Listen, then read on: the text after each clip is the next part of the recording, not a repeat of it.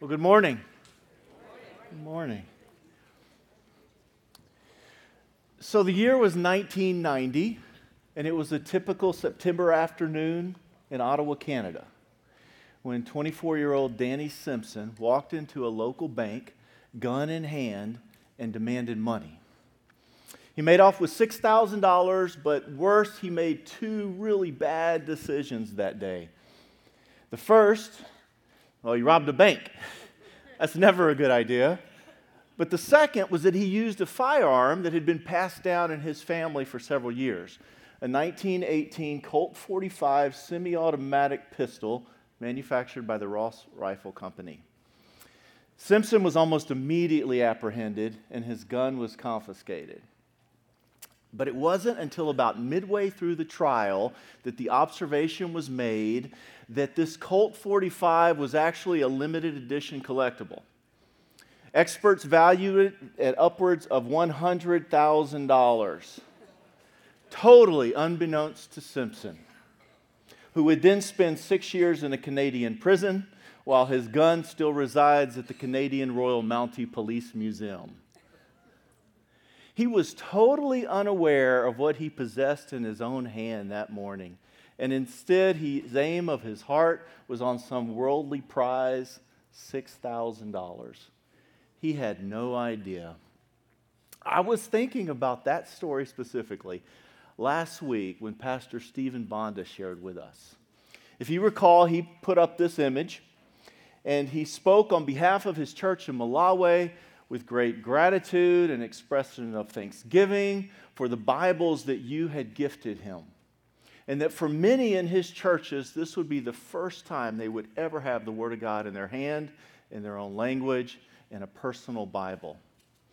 And as I was thinking about these two accounts, seemingly totally unrelated, a church in Malawi and a bank robber in Canada, it dawned on me that this is such a great portrayal of the two great tragedies that exist in our world today relative to the Bible. The first is the tragedy that there are many who are completely unaware of God's word, yet they desperately desire it but have no access to it. The second is that there are many who, completely unaware of God's word, have great access to it, but they have no desperate desire for it. It's as if it's in the palm of their hand, and it is of eternal, infinite more value, and they have no idea. And so this morning, as we continue in our teaching from the letters to Timothy, I am prayerful that each of us will walk out of here with a greater understanding of just how critical God's Word, the source of the Bible, is to His revelation, and that we would be encouraged to desperately desire it the learning, the loving, and the living out of God's Word. It's a message titled An All Scripture Faith. And we're going to be in the passage 2 Timothy chapter 3 verses 14 through 17. And again, we're moving through these letters this summer and we're nearing the end, but just as a bit of background, these letters to Timothy were written by the apostle Paul from a Roman prison cell around the year AD 67. They were written along with the letter to Titus as pastoral epistles. In other words, sharing with his co ministers in the faith, how that they might share and carry on the faith and instruct others how to do that. The important thing to keep in mind, though, is that these are Paul's final letters. In fact, Second Timothy is the very last letter that he wrote of all 13 of the epistles we have in the New Testament. We will see in the weeks that follow, as we conclude this Second Timothy book, that Paul knew his death was imminent. And as I think about that, I'm reminded of the old saying when a dying man speaks of life, we would do well to listen. See, because before us, before us this morning, we have the dying words of the Apostle Paul, the man of many missionary journeys, uh, the man whose conversion itself was the thing of biblical proportions, the thing who preached hundreds of sermons, who held audiences with uh, religious Jews and pagan Greeks, with philosophers and lawyers, with priests and scholars. And it's all come down to this of all the advice and the life experience and the wisdom that Paul has to draw on from his life, he writes to us this morning As for you, continue in what you have learned and have firmly believed, knowing from whom you learned it and how from your childhood you have been acquainted with the sacred writings, which are able to make you wise for salvation through faith in Christ Jesus. All scripture is breathed out by God and profitable for teaching, for reproof, for correction, and for training in righteousness, that the servant of God may be complete, equipped for every good work. You know, I would like to think that if you or I were given the opportunity to write a final letter to a really close friend, we would think pretty hard about that. We would give that serious consideration. I would suggest that we would probably pray about those words that we would share. We would want it to be the, the best of the best. You know, what is this one big idea from my life that I want to leave with those who receive this letter? And I would like to think that's exactly what Paul did as he's writing 2 Timothy. And as he did, the Lord spoke to him and worked through him and said, Paul, here we go. We're going to end this strong. Some of the best of the best that you have. And we're going to tell Timothy and we're going to tell all the others never lose your passion for my word and remind them, Timothy, all of us, of what my word reveals. And that's exactly what Paul does with these few verses. So, first, Paul tells Timothy, he gives him a reminder. He says, Timothy, the Bible makes you wise for salvation.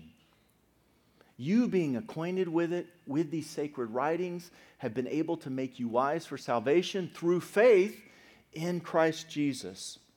And so we hear that, and really there's a couple questions I think that this begs.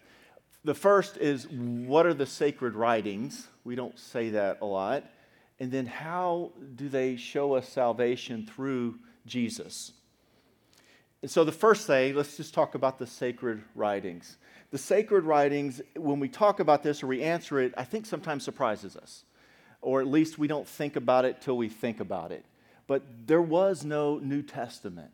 These letters, these writings of the gospel in the first few centuries, they were being circulated, perhaps compiled, but no one would have thought of them as scripture or sacred writings. And so when, when we're told that uh, dozens and dozens of times by these writers, by Paul, about the scriptures or the sacred writings, what we know is that this is the terminology that would have been clearly understood as what we refer to as the Old Testament. And if it helps, I hope, the common understanding of the scriptures to the early century Christians and Jews, as you see here, would have been reminded often, would have been categorized into three distinct categories. They would have spoke to them as the law and the prophets and the writings. And if any of you are familiar with Judaism, or you, perhaps you have some uh, family or friends of the Jewish faith, that is still what exists today as the Hebrew Scriptures, these 24 books.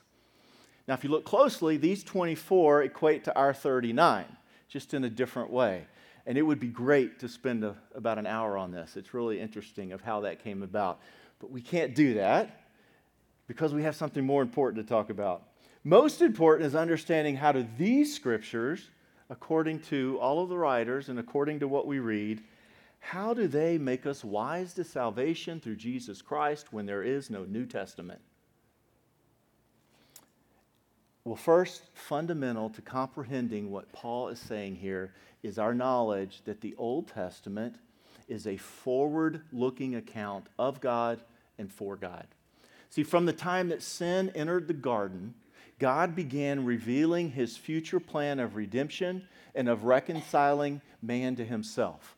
Through his people Israel, through the judges, through the, through the kings, through the prophets, through his covenants. All of these are leading us, pushing us forward to the cross and the fulfillment of that plan. This is exactly the point that Jesus is making when he tells his disciples in Luke 24 These are my words that I spoke to you while I was with you, that everything written about me in the law, the prophets, and the Psalms or the writings must be fulfilled. He says it also in John 5. He speaks of searching the scriptures, and yes, it's they that bear witness about me. And then again in Luke, he began with Moses and all the prophets. He interpreted them, the scriptures, the things concerning himself. I was thinking about that, what it must have been like for the disciples to sit there in what amounted to an early century small group or Bible study. And Jesus is teaching the Old Testament. And if, if we were in that group, we were able to be a fly on the wall, what it would have been like. He might have pointed to something like Numbers 24, and he might have said, Guys, look, a star shall come out of Jacob, and a scepter shall rise out of Israel. That's, that's me. Or he might have gone to Deuteronomy 18 15 and seen where Moses said, There'll be someone like me, but greater, someone that you shall listen to. That's me. And then we might have gone to Psalm 16, where David writes about the resurrection and the fact that they will not, the Holy One will not see corruption. And you might look around the group and say, All right, any guesses? That's me. And that's why it's incumbent upon us to be Old Testament students and New Testament saints. The Old Testament is what makes us wise for salvation, and it does so by pointing us to Jesus and his plan for reconciliation. It's exactly what Paul is doing in Corinthians, to the Corinthians, when he writes, You know, I delivered to you the first importance, what I received, that Christ died for our sins, not according to what was said or what I taught you, but to the scriptures. And then Philip, he meets the Ethiopian eunuch along the way, and the Ethiopian eunuch had just acquired a scroll of Isaiah, and he's reading Isaiah, and he's saying, I have no idea what this means. And so Philip sits down with him, and beginning with that scripture, he tells him the good news about Jesus. In that scripture, you might want to make a note, is Isaiah 53 which many consider to be the greatest prophecy of the Messiah that points to Jesus in the scriptures. This is why I think we all should be stunned at the fact that there are those who would diminish and minimize the relevancy of or discourage the interest in the Old Testament scripture today. And you know, the whole idea of, of really interest in scripture, uh, I was driving to Charlotte a few weeks ago, and I'm, I'm turning the radio dial, and I come across a sports show station. And it's World Cup fever time, and I'm trying to talk World Cup with some of you guys. So I'm thinking, oh, you know, what's going on with football? And I'm listening, and as my attention is drifting away, which admittedly didn't take long, um, I hear this, and I quote from the host Golf and tennis man, they're just like church. In church, you have this old, boring book.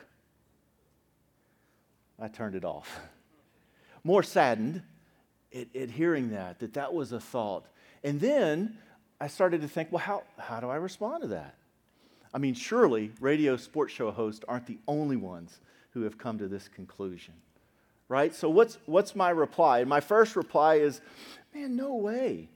I mean, don't you know and realize how remarkable the narrative of Scripture is and its cross references and consistency and the cultural context and the history and the religious context? And I stopped myself because I said, man, that sounds boring to me. That's not going to work. I'm proving their point if you're equating boredom with the Bible. And then, then I continued to think on it, and um, I, I realized that the very best witness that I could give on how engaging the Bible can be comes from sharing and standing right here before you today, sharing the undeniable fact that those times in my life that have been most faithful, most joy filled, most purposeful, have been those times when I have been most interested in and acquainted with the Bible, without doubt. And conversely, those times in my life that have been especially dry and fruitless without purpose or meaning, with no growth in any area, much less spiritual growth, have been those times when I have seen God's word as either irrelevant in my life or have, or have considered it really just another religious book. So, yes, it is the most amazing compilation of literature that has ever been compiled for all the reasons that I initially said to myself. But more importantly, it is the most life changing and most powerful compilation of literature that has ever been compiled because within its 66 books, written across 1,500 years by 40 authors in three languages in multiple geographies, with at least seven distinct genres, there is a single thread of Jesus Christ throughout. From Genesis to Revelation, the Bible is life changing, not boring, because it makes us wise to salvation through Jesus Christ. And so Paul reminds Timothy that. Timothy already knew this. So, so we, we should be sitting here saying, all right, we already know. That's a reminder. Then he says, but let me teach you a couple of things about the Bible that you need to know. Timothy, you need to know that the Bible is inspired and profitable, that the entire Bible is inspired and profitable. He says all scripture is breathed out by God and profitable for teaching, for reproof, for correction, and for training in righteousness. 2 Timothy 3:16, this verse, I believe to be the most significant verse in all of scripture about scripture because it speaks to the truth and the unity and the authority of God's word. It challenges us to consider what it is we believe about the Bible. Because what we believe about the Bible is what we believe about how we live out our faith and what we believe in our faith. And so Paul says two things here I think are real important. First, he says that all scripture is breathed out or God inspired. In other words, God's character has been infused into all of Scripture. And I don't know the mechanics of that. Don't believe anyone who says they do. We just don't know. But what we do know is that in some way the writers of Scripture were filled with God's Spirit, even as God invoked the writers' personalities and their life experiences and their words. And in a way, I think Peter may have been giving us a little bit of an insight to this when he talked about this process of being filled with the Spirit. Is he said no prophecy of Scripture comes from someone's own interpretation. No prophecy was ever produced by the will of man, but men spoke from God as they were carried along by the Holy Spirit. And again, Peter's referencing the Hebrew scriptures in this, but I think it's important to know that later Peter goes on to say the very words of Paul, the writings of words, the, the teachings of Paul, they were also inspired by the Spirit, not according to the wisdom of Paul. And so we see a similar process of God breathed in both the Old and the New Testament. And regardless of the mystery of how that works, the bottom line is that God's Word is God's Word. It was not initiated by, nor did it originate with human authors. And so he says the second thing you need to know, Paul or Timothy, when you're, when you're talking about Scripture, is that God has inspired not some of Scripture, not most of Scripture, but all Scripture is God breathed. Every prophecy, every command, every work of poetry, every historical account. And I know there are a few of us a few um, that really kind of the nerdy sort of thing that gets into the original languages. You like to know the Greek or the Hebrew of our modern translations, and I think that's awesome. There's some great insight in that. When you look at the Greek and the Hebrew, or the Greek here, of what we translate into all or every, you're going to be really disappointed. Because the Greek for our all and every means all and every there is absolutely no controversy when it comes to interpreting what Paul is implying here. Scripture is all God breathed, and therefore all Scripture originates from God, and therefore all Scripture is true. And I'm sure that most of us, when we hear that, most of us can realize the consequences of a church in our day that denies this premise. It's as if the well known 16th century reformer John Calvin was addressing such a church when he once said, We must never pick and cull the scriptures to please our own fancy, but must receive the whole, the all, without exception. And so if you're, if you're visiting today, or if you're new to our congregation, you might not know that our mission as a church is to build followers of Jesus who are sent to reach others. That's our mission. And we believe that we most faithfully live this out when we allow the values of our church that God has uniquely gifted and designed into his congregation to make that happen.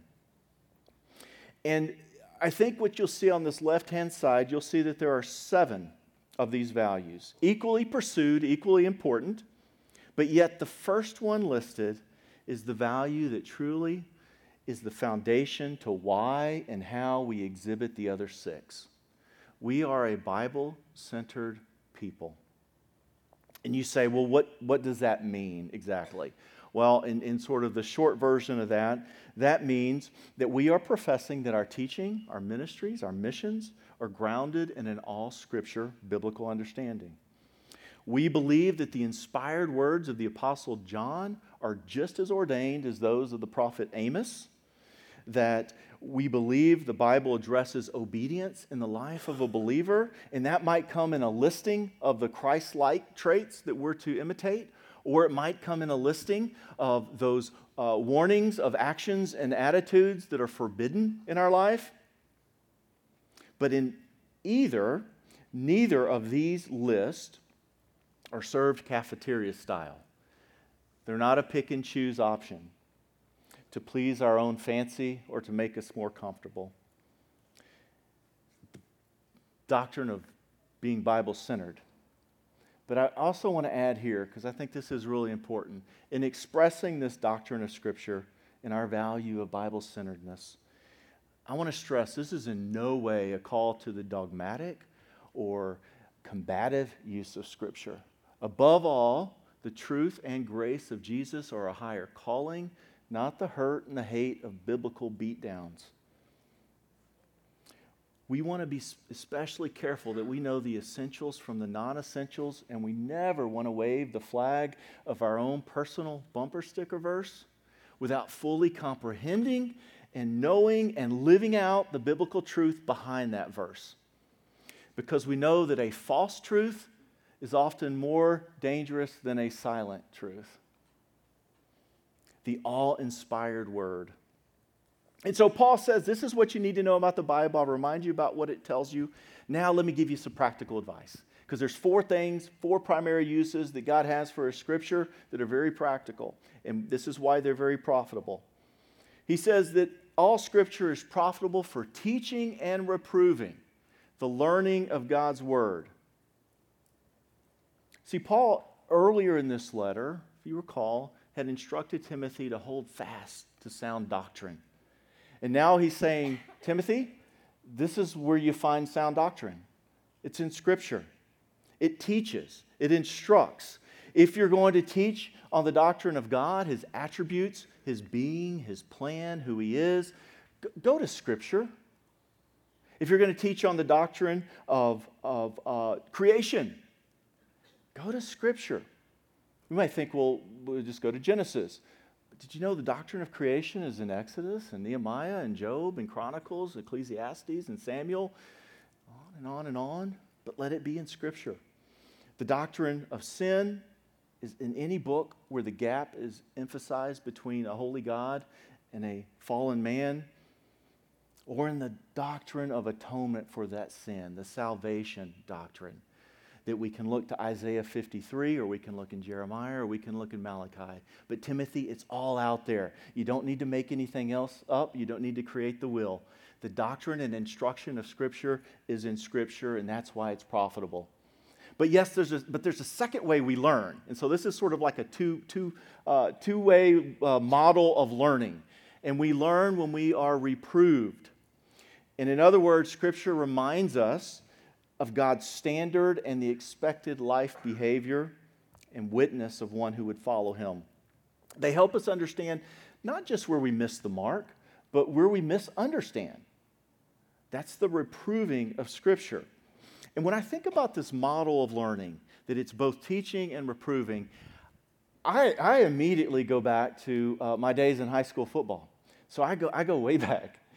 I go way back. And I think about my, what I really loved about high school football was practice. I loved practice week because I love learning the new offense that we were going to play against. I learned new, learning the new schemes and the new assignments and the new calls. And I found the practice field was especially profitable for teaching to learn. What I didn't love was the Saturday morning post game film review. We had a, a saying. We said that the eye in the sky doesn't lie. And so we would go play by play, and it was painful. Even in victory, even when we thought, man, I, that was a great game. There's there, oh wait, there probably is that play. Reproof is probably going to be in order, and secretly you were hoping that the camera had malfunctioned or that the coach would have to walk out of the room. And and uh, you could I could still hear it. You know, Holcomb, why did you, why did you fill that gap? You were supposed to fill this gap. Holcomb, why'd you take that back? You were supposed to take this back. Holcomb, why did he go by you like that? that, that was the easy one. Hey, coach, you know I'm not that fast. But pointing out these areas where my actions or my misunderstanding, uh, you know, didn't match the standard was important to me learning. It was important to me becoming a better player, and it was the reproving part of that learning. So, as painful as it is when we open Scripture sometimes, we need to approach it with that eye in the sky view. We need to see how we best live out our faith. And so, Scripture teaches and reproves as we learn. It also is useful for correction, the living out of God's Word. And now, but before you think correction, oh man, another negative one. No, no. Paul's use of the word correction here is actually a positive affirmation. See, if reproof is the revelation of maybe our sin or our misunderstanding, then correction is the instruction of how we live obedient lives. You know, for, so, for example, we may have a desire to live in, in community or to be accountable with someone else, and we're reading through Scripture and we come to Hebrews and we read that we should not give up on meeting with one another and the importance of that community in, in becoming who God intends us to be. And so we see that as the co- correction. Or I call up a brother in Christ and say, hey, I'd like us to start meeting. I'd like us to start just being accountable one another because I was reading in Scripture in Proverbs where iron sharpens iron. And that looked like something I could apply in my life. And so, correction here being profitable for application. It's the uh, being motivated uh, to implement what Scripture says. And it's, it's also why we suggest that in Bible studies, there's four things that we should do. We should look at a text. First thing we should do is just say, what does it say? Not what does it mean, just what, did it, what does it literally say? The second is, if I were receiving that letter as an original intendee, the, the audience of that, that letter, what would it mean to me? The third thing is how does it fit into the rest of Scripture around it or into the Bible? And then the fourth thing, and most importantly, is what do I do with it? How do I apply it? How do I intend to live this out, what God is trying to now show me through Scripture? And that's, that's a, a, a, biblical approach to study and application and correction. And then finally, Paul says Scripture is profitable for training. And this is the loving of God's Word. See, the Bible is intended to guide us to a disciplined, ever maturing, more righteous or right faith. It's the loving of Scripture that we discover when Scripture becomes to us as it was to Moses throughout Deuteronomy. He says it was his life, God's words were his life. As it was to Jesus in the wilderness, where he says, They're my nourishment. I don't live on bread alone, but on the words of God. And so when Scripture becomes our life and our daily bread, we are being trained in loving the all Scripture God. And we're being moved from the realization that it's not the words on a page or a book on a shelf that we're in love with or that we're worshiping, but it's the author of those words. Scripture trains us by transforming us to a disciplined life of following Jesus in knowing Him better and loving Him more. So that's it. In those, in those few verses, Paul's, that's some of Paul's best of the best, I believe. And he has described for us our Bible. He has said it's an all inspired, God breathed, multiple use revelation of God and his plan for salvation through Jesus Christ.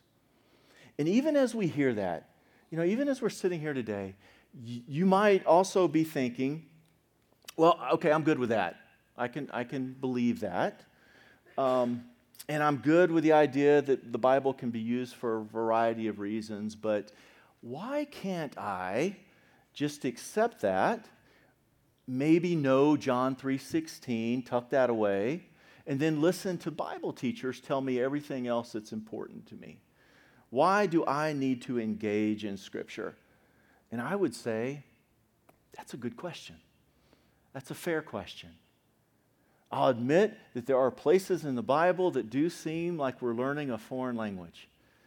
And in a world where reading in general has become less desirable and schedules have become more busy, why should you take time to be in this old book? Well, we're going to answer that with Scripture. In fact, Paul finishes out his whole thought on this by concluding and expecting that question from us.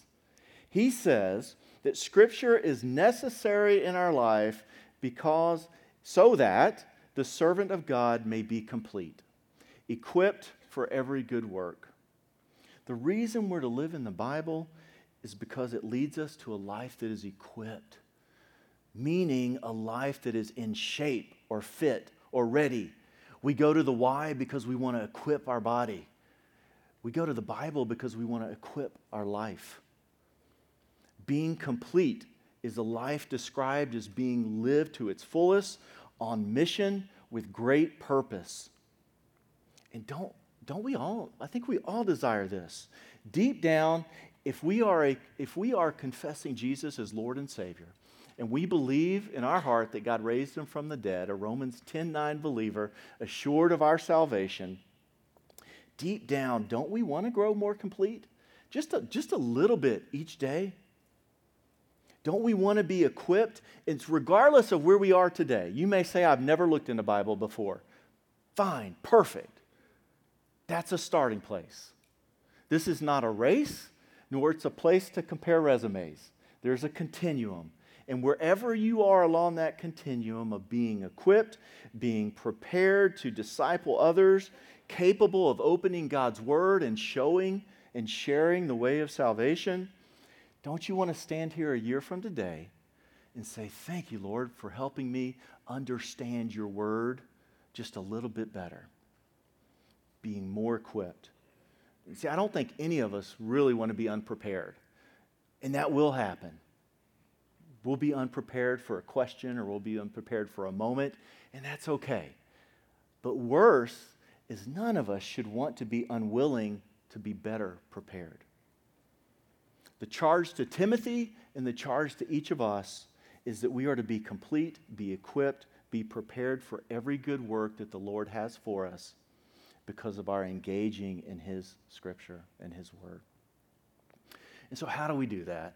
Just sort of bringing to a conclusion by way of application this morning, I'd suggest just a few things here you might want to consider.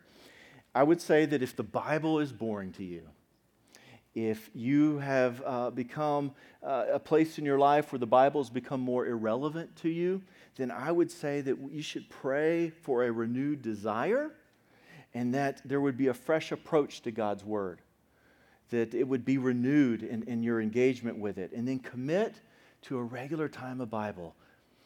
That may be once a week to start, just a passage. It may be daily for five minutes, but just start engaging in the Bible regularly. And then there are some of us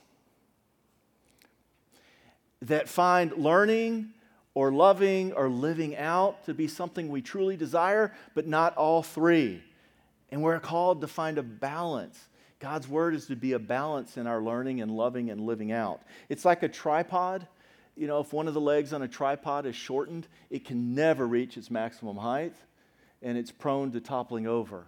And so I would encourage us in the learning, loving, and living out of God's word that we lengthen and we strengthen that tripod of biblical understanding. If it's learning that you need help with, I suggest pick one book. There's, there's 66. Pick one, and this time next year, be the expert in your home on that book. Who wrote it? Who were they writing it to? What was the scene?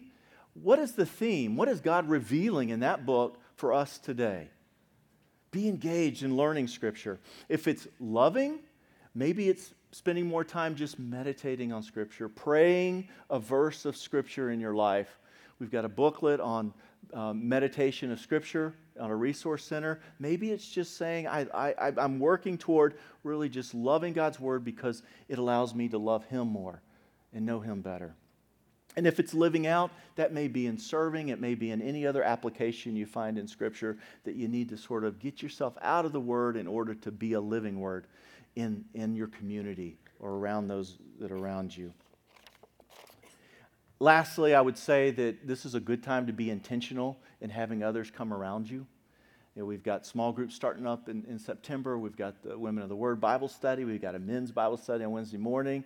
Uh, there's a time that you can just reach out to someone else and just have a one on one. But whatever it is, think about being committed to being intentional with one another in an environment that allows you to learn, love, and live out God's Word. And lastly, if you are here this morning and you are not yet a follower of Jesus, we would like nothing more than to share the gospel with you or answer any of your questions.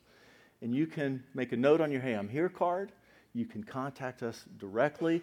It, it is our highest privilege to share the way to salvation through the Jesus Christ, the faith in Jesus Christ, with anyone. So please don't hesitate to do that. If you'd like a Bible, we've got some at the, at the Welcome Center as well. And we'd love to answer any of your questions about that but in all scripture faith, one powered by the living, God breathed word, made more complete each day to do his good works. Would you pray with me?